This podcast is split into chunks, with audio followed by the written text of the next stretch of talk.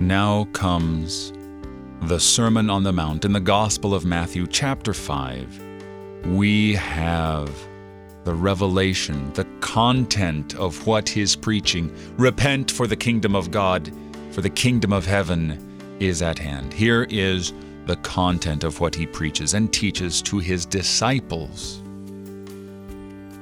And he opened his mouth and taught them, and he spoke words of life, words of divine grace, words of comfort. Who hasn't been poor in spirit? Who hasn't mourned, been meek, hungered and thirsted for righteousness?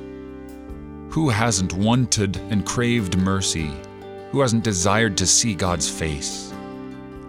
To be called a son of God.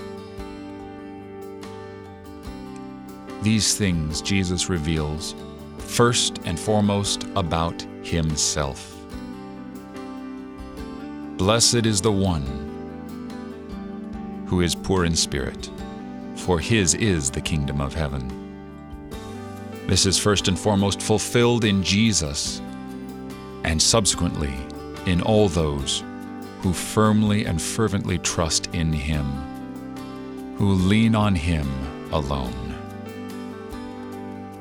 You're listening to Oratio, part of your morning drive for the soul here on Worldwide KFUO. Christ for you, anytime, anywhere.